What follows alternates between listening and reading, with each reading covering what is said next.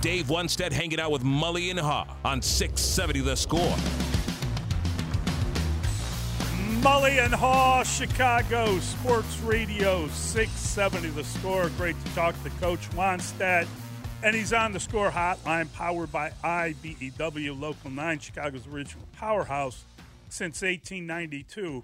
So, Dave, I, I just had to ask you about what you saw from Mahomes in that game. And, you know, we had gone into the playoffs with this idea that guy had never won on the road, and now he's won a couple games on the road.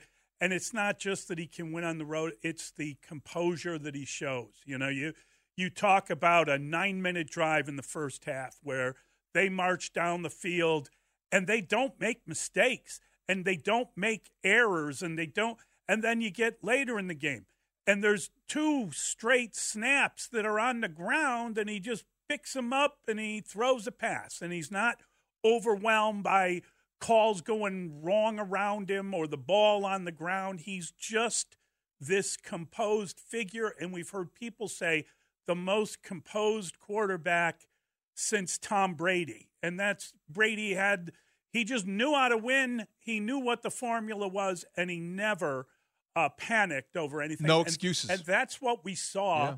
from Patrick Mahomes. And I know he's got a great tight end, and I thought the guy played the game of his life, but good God, is that guy what a great player. Absolutely. And you know what, Mully? I said it yesterday. I did a, a story on the 33rd team, actually, right after the game. And I said, fellas, and you just said it, Mully. I said, you know who this guy reminds me of? And and I was at the Dolphins when when Brady started his career. I, I competed against him uh, all a lot, and I said, this guy reminds me of Tom Brady. And from the standpoint that I remember the when they were playing, New England was playing Seattle in the Super Bowl in Arizona. I was working that game for Fox, and Brady completed seven passes in a row. They were Seattle was playing a real soft coverage, and he completed seven passes in a row that were four yards or less. And I remember thinking to myself, God, that guy, he gets the big picture. And that's what Mahomes does. And I and and, and I want to set it up by saying this. The, the, nobody in the NFL right now does a better job of making adjustments than Andy Reid and Spagnuolo, their defensive coordinator. I got to give him just as much love as the offense on this, guys. We got to remember, uh, Baltimore at home was averaging what 36 points a game or something. I mean, they uh, they they played. And when they play the week before that, and I'm I'm jumping ahead to make a point here, they're playing uh, Buffalo in Buffalo, and Josh Allen's having a big half. They run the ball for about 150. Allen has about 70 yards rushing or 60, and they come out the second half and they completely change the, the defensive game plan, and they shut them down the second half. Well, they came into this. My point is, offensively, how did Kansas City win the Super Bowl last year? They come out at halftime, and Andy Reid has said, enough of this passing. Pacheco, you're our guy. And they start pumping the ball to Pacheco. Philadelphia was not ready for it. Philadelphia physically was not mentally up for the run game. They had a 10 point lead. They thought it would be easy. And Kansas City wins the game. My point is, that's two examples of what this staff does at Kansas City. Now, you can make all the adjustments you want as a coach, but if you don't have players that can execute it and understand it, it means nothing, guys. And Tom Brady, I'm sure him and Andy sat down and Andy said, listen, you know, we're going to be conservative to start this thing off. We're going to throw, you know, two yard passes, little screens to Kelce, and we're going to throw screens to the back. And let's get the temp.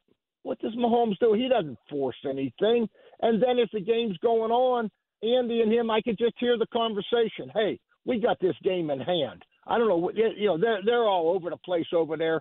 Patrick, we just can't turn the ball over. Let's be smart. Okay, make good decisions. We're going to win this game. You got it, coach. I I understand. And that that was Tom Brady. That that's what he did.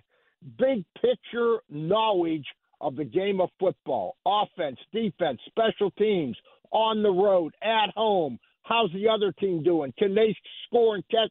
It's uh, it, it, you're right on point, Mully, David. I mean, the points you're saying, uh, th- this kid really, really gets it.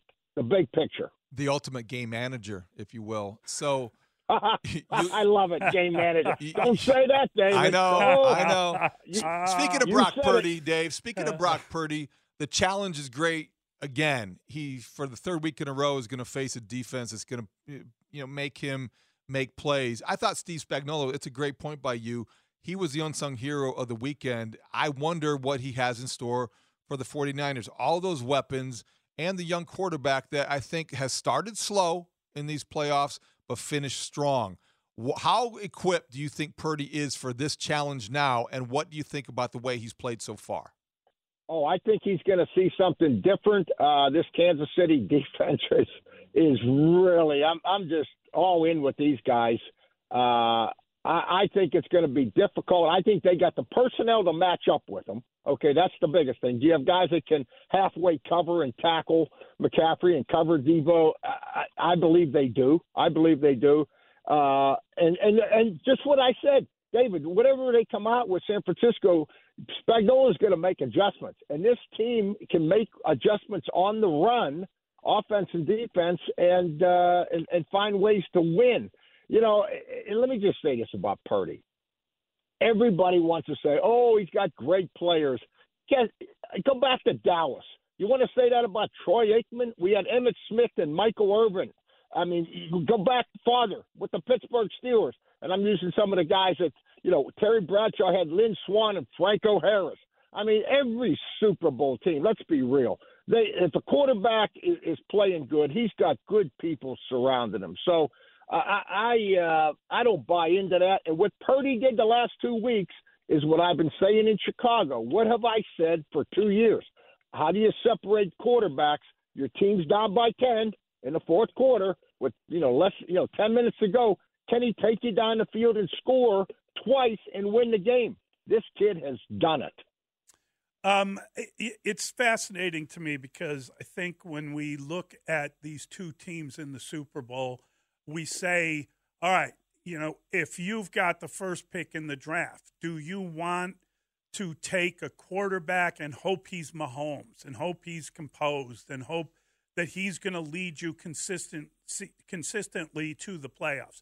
Or do you look at it and say, wow, you know, you need a system where a quarterback can operate in, them, in it, be it um, whomever – and you've got all these all pros all over the place, and he's just got to distribute the ball, and you're going to be able to run after the catch, and you're going to be able to do great things with the game. It's it's almost like two types of quarterback: a first round guy in Mahomes, a great player, versus a guy that was the last pick in a draft but fits a system. Which is the answer? Who who well, who makes you better? I, I think there's I think there's you've got to have overlap to to be where these teams are at. And my point is, sure, you can say Purdy gets the ball, but he's getting he's making good decisions, Mully. He's getting the ball to the right guy. And what was he? Ten or fifteen at one time. He made three third down throws that Patrick Mahomes would would make. Okay, I mean, you know, they were accurate throws.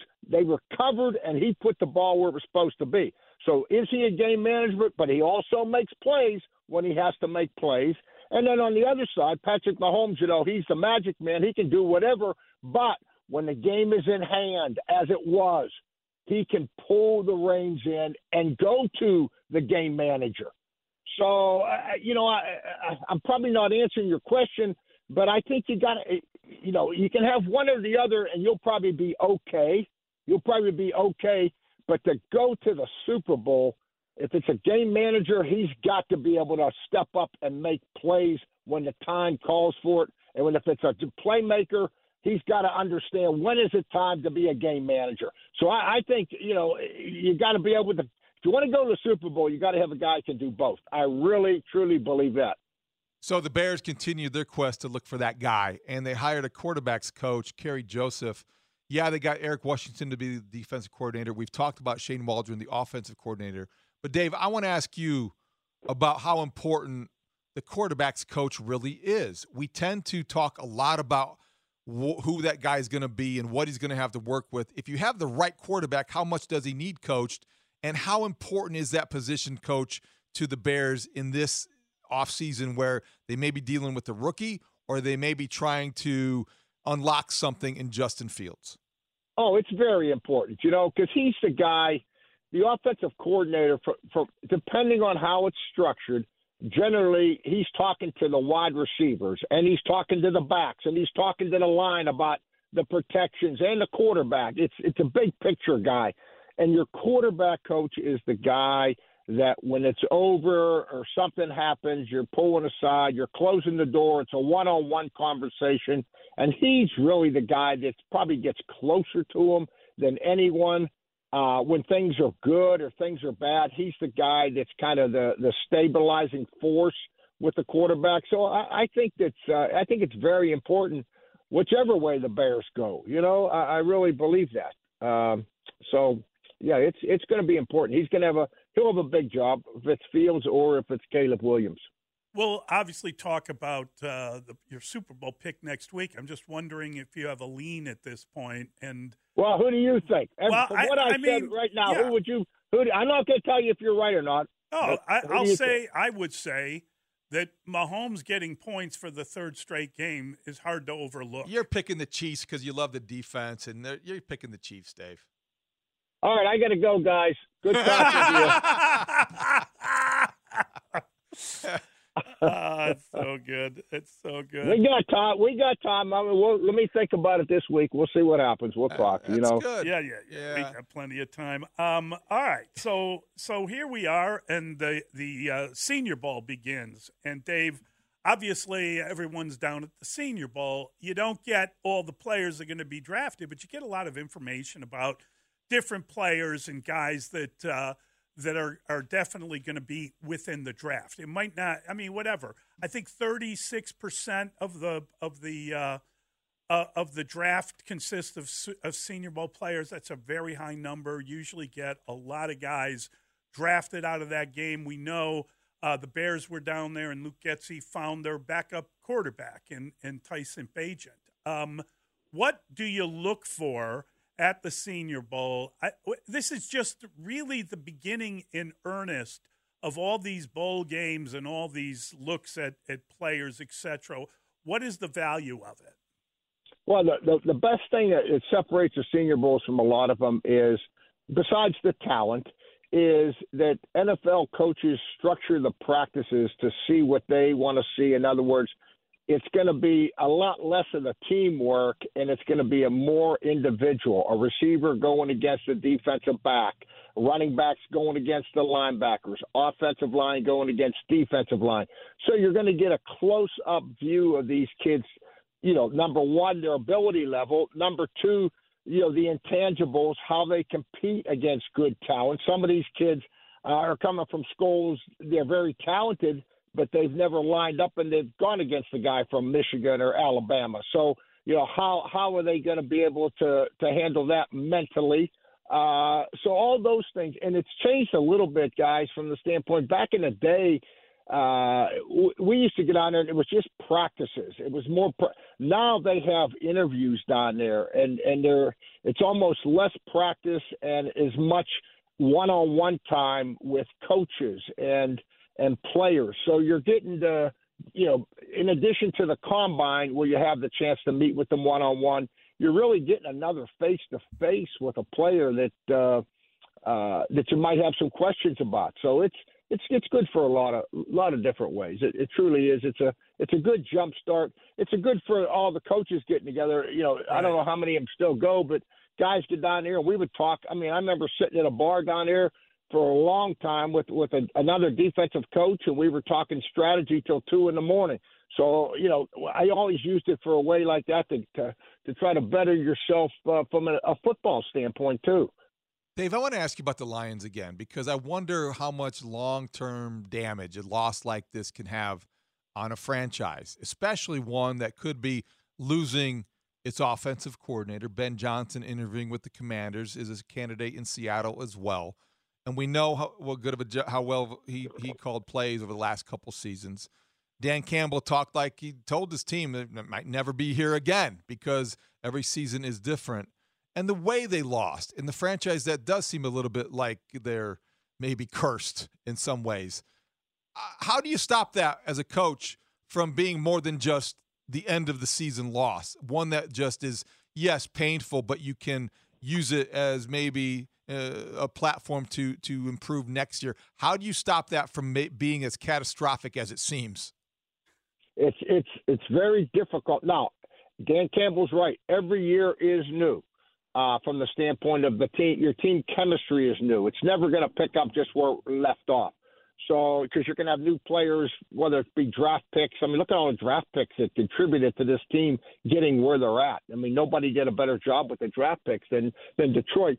Uh, the only way you get this out of your gut is you got to go further than which is obviously the Super Bowl.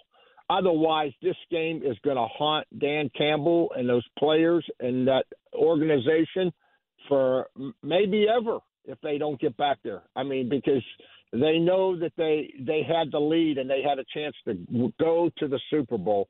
The only way to get that feeling out of your gut, and I've been there on both sides of it, is to capture it, you know, and uh, and go further. Um, you know, we we lost to Penn State my first time of doing this in the national championship game, and uh, you know, it, we it, it, it was miserable. We lost Vinny Testaverde, and we lost like seven first round draft. One seven. We lost a ton of first round picks. Jerome Brown and Vinny Testaverde and Bennie Blades, and uh, we weren't. We were a young team coming back, and somehow, some way, we find a way to win the national championship the next year, and that devastating loss became a memory. Uh, without that, we'd still be living with it. So that's the only way I know is to get rid of it, David, is to to go further and, and accomplish it the next time, and that's going to be tough. That is going to be difficult. But uh, yeah, I got to tell you, I, yeah, I, I'll leave I'll leave you guys and our listeners. I'd be curious what they would think about this. Does Baltimore's loss does that hurt Justin Fields or help him? It's a good question, Dave, because if you want to take away the Lamar Jackson, or you want to, you're looking at the the, the stylistic and with a running quarterback and yep, all those yep, things. Yep. Yeah, yep, exactly. I, I, I, I think they're very similar. I, you know, a little different, but I does does that performance in a big game, getting to the Super Bowl, Lamar not getting there, but putting up all the numbers and being a great player, be the MVP, but not being able to finish and get to the Super Bowl, does that performance by him does that have any bearing when you evaluate Justin Fields? And I'm not doing it. I'm throwing it out there to the, the listeners and everybody. Does that does that change a perception? Well, you know, maybe uh, maybe we need a different style. I, I don't know. I'm just throwing it out there. You know, if you're looking for a reason to defend your argument, you can find one there. I don't think you need that, but if you are looking for one, that is an example of the ceiling that maybe a team with a running quarterback finds itself lower than you would want it. Yep. Is that fair? Yeah. I mean, it's just a thought. Yeah, I I I, I agree. I, I was I was just after the game. I was thinking of that and said, now do do they factor that in or not? I don't know. I'm not making that decision, but it's definitely something you gotta you gotta think about. Great stuff, Dave. Always appreciate your perspective, and you always teach us stuff, and that's a good question. Thank Thanks, you, Coach. Okay, guys. Good talking to you. Bye bye. That is Coach Wannstedt. That's an interesting idea. If you can, if you're looking for a reason, you can find one there. I, yeah. I, I don't want to do that, and I'll explain why when we come back. Mully and Haugh, Chicago Sports Radio, six seven to the score. Does Baltimore's loss does that hurt Justin Fields or help him? Mully and Haugh, Chicago Sports Radio 670 the score. Uh, my impulse in answering that question, David, would be that it hurts him. Okay. That's just my impulse. That's a fair answer. I, I appreciate you being honest about it because impulsively, that is the way you want to say yes or no. Well, yeah, I'm yeah, just saying. I, okay. If we think it through and talk it through, maybe I change my Th- mind. This is why I'm thinking it through and talking it through and saying that I'm resisting that urge because for two reasons. Number one, the Ravens called a terrible game. Awful. And, and they nearly won. I would not want to had they converted right, but I would not want to hold or form my opinion about another player in another town in another team based on the incompetence of the offensive coordinator to grasp the obvious in a big game. The, they had two designed runs. They did not right. use the running game to set up the passing game. They had too many dropbacks for Lamar Jackson. So if you have a quarterback of of his skill set, I don't think they, for whatever reason, they remembered how to utilize that in the biggest moment of the season. So I wouldn't want to apply that to my opinion on somebody else. So that's the first reason. The other one would be trying to stay consistent. I said going in, there really isn't a comp between Lamar Jackson, former MVP, and Justin Fields just because they have similar skill sets. So avoid maybe, you know, if they go to the Super Bowl, avoid trying to use that logic to say the Bears can do that too because there's so many differences. So if I'm not going to say that applies when things would go well, I don't want to use it by, with the same idea because things didn't. That's fair. I, I think my problem with it is that there were two quarterbacks under the most scrutiny going into this weekend, and they were uh, they were Brock Purdy and Lamar Jackson by a mile. Lamar has been phenomenal. I think what happened was that when the Chiefs were able to hold the ball for nine minutes and score and keep the game and take a lead, I think there was a loss of composure within the Ravens. I think the Ravens have beaten every team and beaten them so well, and generally went into that game feeling like the best team in the league and the most balanced team. And all of a sudden, things are going the wrong way and they they got into a mode where they lost their identity.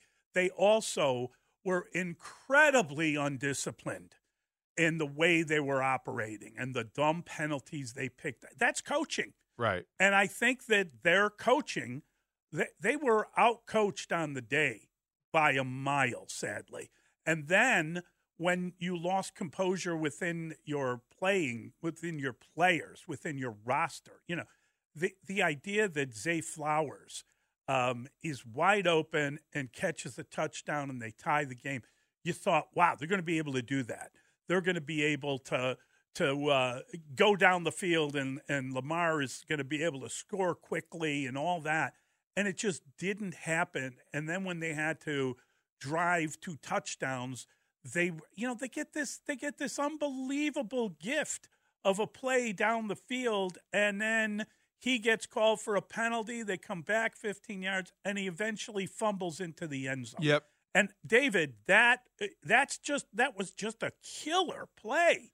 The the loss of the ball the loss of the points on that drive that was unbelievable and then you come down again and you throw a pick into it, he threw that into triple coverage, and a lot of people complain. Well, that was PI. It was PI. No, the the guy uh, caught the ball, ball ahead of every. Yeah. It was it was just a terrible decision. It was a bad decision, born of frustration that yes. he en- en- endured the entire day. Exactly. So right. I, I think that it was just not his day. So I would not want to right make that connection. The only way that I think again you could have probably made some sort of parallel or or, or, or comparison would be if the Ravens got to the Super Bowl, you yep. could use that as the impetus for an argument to say, see, you can do that in Chicago if you surround a quarterback with other weapons and everything else that that Lamar Jackson has had, things that Justin Fields have not has not. And and I don't compare those two players. I don't see them. I think that that the Ravens are able to to do a lot more in the passing game than the Bears are. I think that Justin Field played well when he came back from his injury uh, toward the end of the season. Mm-hmm. But I'm not sure how much I, I would want to build off that. I'm not sure how good the opponents were in those games. I, I think we may convince ourselves uh, they had a very easy schedule and they lost 10 games. And they, whenever they played a good team, their best win of the year by a mile yeah. was the Lions, and they had lost to the Lions a couple weeks before when they should have won that game.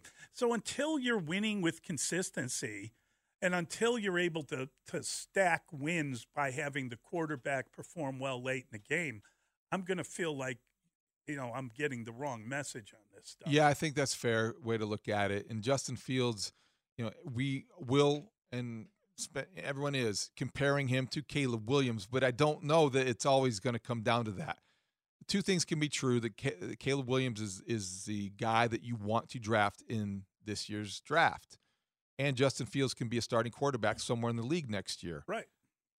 So you're not comparing Caleb Williams to Justin Fields as much as you're comparing him to other number one overall draft picks at the quarterback position, and why this is one of those guys that you have to take.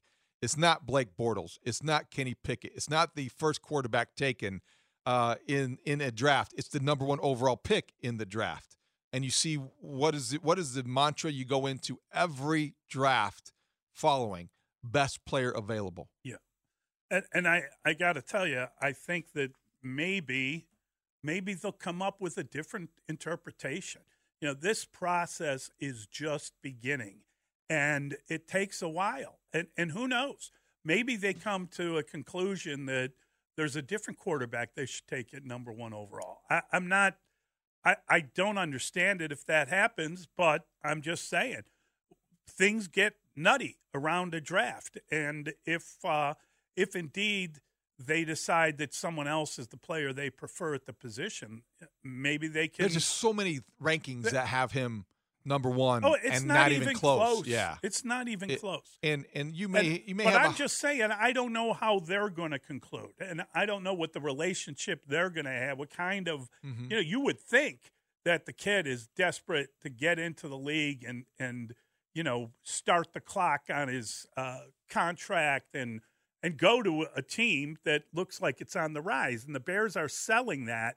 But you don't know let's just say he, you know, they have a bad, they have a bad connection, and they don't feel like he's the guy. I, I, I don't know how that would happen, but you know, he's a very emotional kid. He might yeah. say something they don't like. That's I, true. I'm just uh, those those things I'm are all possible. To, I'm trying to wait you, to see what happens. You're leaving yourself some wiggle room. That's me. Three one two. I like you, to you wiggle. Are, you're a wiggler. Um, you're kind of wiggly. You're you're wiggly. Yeah, uh, and that, you know, that's understandable. I live in a pineapple under the sea. 312 texter Marvin Harrison Jr. is the best player available. Well, fair enough. He may have a higher score, but you know what I mean in terms of yeah, no, you're going you're going to go after right. the quarterback if he's uh, there to if he's there for the taking. You're not going to pass up on that. What did you think of what Dave said about the lasting impact this could have on the Lions? Do you think that's a real thing? Do you think that's something that? Well, I, I got to tell you, I thought that that Dan Campbell on the after losing that game, the way they lost it, up 17 points, you know, shut out after that until the the last of the game, to, to lose in that fashion, eh, you know, listen, they got a lot of talent, and I think that they do a good job procuring talent. I'll be I'll be curious to see what they do. You know, clearly they um, they have a lot of needs.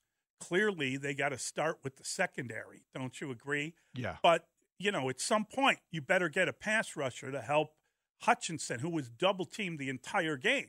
Uh, you got to have somebody who can win one on one on the other side, and he'll be 10 times better. He had 11 and a half sacks as a rookie, which is awesome. And, and, when you get that pass rusher, you will make your secondary better. I think that's a higher priority for them. I, I, but I'm saying they also, you know, they got a lot of guys heading to free agency, yep.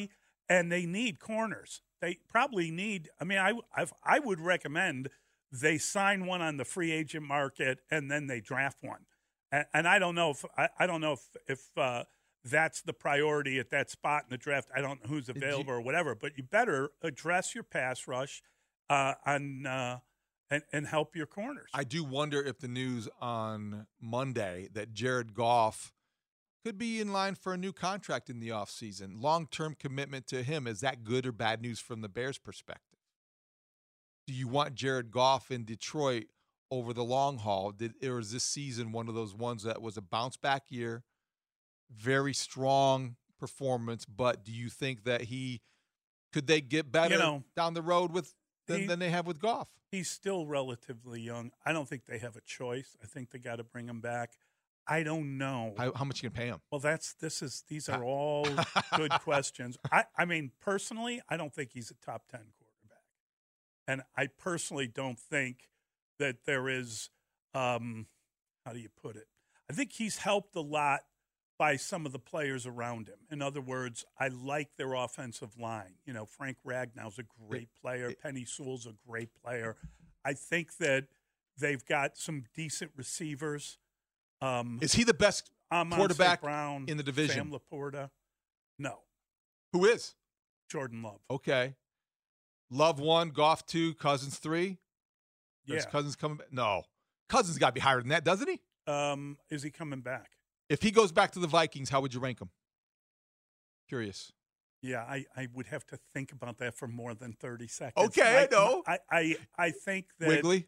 I think I, I'm afraid that Jordan Love might be I know. a good player. That's a terrible thing. it's a terrible thing. he could be first, Cousins could be second, Goff could be third, and whoever the Bears have is fourth right now. Right. If it's a rookie or if it's Justin Fields. Right now. To be continued. Okay. Let's talk to Florio. Now you've now you've stopped me a little No bit. problem, Wiggly. All right. Let's talk to Mike Florio next. Mr. Pro Football Talk will join us on Chicago Sports Radio, 6 7 of the score. Mike Florio, ProFootballTalk.com, NBC Sports, Twitter.com slash Pro Football Day by day, day by day, we get better and better. We get better and better. So we can't beat beat. We can't beat beat. Woo, beat beat. Game's up. Game's up. NFL insider Mike Florio with Mully and Haugh on 670 The Score. Mully and Haugh, Chicago Sports Radio, 6 7 of the score. We love our chance to talk to Mike Florio. And we got some breaking news about the Bears. They have hired a wide receivers coach. Chris Beatty is the new wide receivers coach. Uh, Beatty coached DJ Moore at Maryland for a year back in the day. Well, that's So good. DJ Moore. Yeah, nice, nice. I wonder how uh, he played a role in this process. And uh, and we love our chance to talk to Mike Florio. He joins us now on the Score Hotline, powered by IBEW Local Nine, Chicago's original powerhouse since 1892. Michael, good morning. How are you? What's up, guys? Doing great. How are you? Doing well. You know, we're kind of weighing all this stuff as we look at uh, where the Bears are at, right? We see the Super Bowl through the prism of, you know, do, do you use the number one pick to try to get someone as good as Patrick Mahomes because, gosh, he's good? Or do you say, well, all you need is that if the coach does his job right, any quarterback fits the system and you can just trade down, collect a bunch of all pros and, uh, and maybe get a quarterback to, to stick in the middle of that. Maybe Justin Fields with more around him could be uh, a, a better version of uh, of Zach, of uh, Brock Purdy. What what do you think? Well, either one potentially works if you have the right players. And if you're looking at a guy who's going to be a generational, can't miss, Hall of Fame, best ever talent, you take that guy and you never look back. The problem is, no one knows who's going to become the generational talent. Nine teams passed on Patrick Mahomes. Chris Sims and I were talking about this today. Andy Reid believed Mahomes was going to be great. Sean Payton believed Mahomes was going to be great and almost took him. If the Chiefs don't move to 10, the Saints, I believe, take Mahomes at 11 and say, see you later to Drew Brees sooner than they did. There were a couple of others that had an inkling Mahomes was going to be great, but the Bears didn't. The Browns didn't. The 49ers didn't even give him a second look. They were waiting for Kirk Cousins a year later. So it's easy to have the conversation philosophically. It's harder to get the guy. If you know Caleb Williams or even Drake Maye is going to be Mahomes like, no brainer. But nobody knows that, and nobody will know that. I think it's always better, especially a team that has been waiting, coming up on 40 years to win a Super Bowl since the 85 team did it. It's better and it's safer and it's smarter to maximize your players, move out of that first pick, get as many draft picks as you can. Maybe you get lucky next year and the first round pick from the team that moves up gives you the first overall pick again. So that ah. continues to be my belief because there's no way of knowing with any degree of certainty where the greats are going to come from. Mahomes was 10th, Brady was 199th. You never know. How many of the all time greats were the first overall pick? Peyton Manning, John Elway. There's a number one overall pick every year, and they rarely become all time greats. All right, Mike, coming out of Sunday's NFC Championship game, Dan Campbell, passionate guy, true to his personality, or overmatched coach, couldn't meet the moment, aggressive to a fault. Which would way would you lean? Aggressive to a fault. I think that's the issue. The metaphor I tried to come up with yesterday, and it's the best I could do due to my impaired brain, but you've got to have a boxing ring, and then you've got to have a table with a chessboard on it. And you've got to know when it's time to climb out of the boxing ring and go play chess. By the second half, up 24 7, and then 24 10 after the 49ers drove down, drive petered out at the Detroit 25, fourth and eight, kicked the field goal, made it 24 10. When you are in position after that, fourth and two from the 28 of the San Francisco 49ers, when you're in a position to put a two score game back to a three score game with seven minutes left in the third quarter, 22 minutes left in the game, you say yes to that. You don't say no to that. You don't say, I'm going to continue to be aggressive because I've always been aggressive and I always am aggressive. I think it's a mistake to cling to your identity as an NFL team. College team, yes, because your players may be good enough, it doesn't matter. When you are always the same thing at the NFL level, somebody's going to use it against you at some point. Somebody's going to understand this is what they do. And I can't help but wonder whether at some level Kyle Shanahan opted for the field goal when he desperately needed a touchdown because he just instinctively recognized maybe they'll give us one. We know how they are. We know they're aggressive. Maybe they'll open the door for us. And for everything that happened, and there was so much that happened during that game, the door opened to the 49ers stealing it when Dan Campbell went for it on fourth and two or three from the 28, up 24 10 gave the ball back to the 49ers. Next thing you know, ball bounces off face mask. Brandon Aiyuk makes a Lynn Swann catch from Super Bowl 10. Then there's a fumble. Then it's tied. And then that's it for the Detroit Lions. Mike, we, we discovered yesterday that Charles Omenihu will not be able to play in the game. He with the big strip sack uh, in the uh, in the championship game will uh, will have to sit out the uh, the Super Bowl because he has an ACL injury. Um, you know, obviously a total drag to hear that for the player, for the team, but I'm wondering, you know, are we going to hear anything about Christian McCaffrey? He took a really bad fall in that game, kind of landed on his head. They were working on his neck a little bit. I listen, he'll be on the field and he'll score a touchdown and everything, but that looked pretty awful it was a weird visual to see somebody pressing two hands down, almost like with the CPR, the, the one hand over the other on the back of McCaffrey's shoulder pads. Like, what is that going to do to whatever's going on inside of his body, pressing on his shoulder pads? But regardless, they're the trained professionals. Unfortunately, I'm not. Um, but yeah, he'll, be fine. I, now, there's no obligation yet to disclose injuries they do a weird series of injury reports Wednesday, Thursday, Friday of the week before the week of Super Bowl, just because that's what they always do. That's when they have an obligation to disclose if he is injured. Yesterday, Kyle Shanahan mentioned George Kittle is being day to day with a toe and cornerback Ambry Thomas day to day with an ankle. Didn't mention McCaffrey. McCaffrey said he's fine, even though he exited the game early. But we'll see. But you're right. He came down awkwardly, may have had a stinger, may have had something, but this guy finds a way to play through anything mm-hmm. and everything. He's playing the most violent and physical position in the game, and he always answers the bell. And he's not going to miss his first shot at the Super Bowl, that's for sure. Quickly, Mike. So players and staff are going to be staying 35 minutes from the strip in Vegas. And the NFL updated the gambling policy to ban all forms of gambling for Super Bowl participants.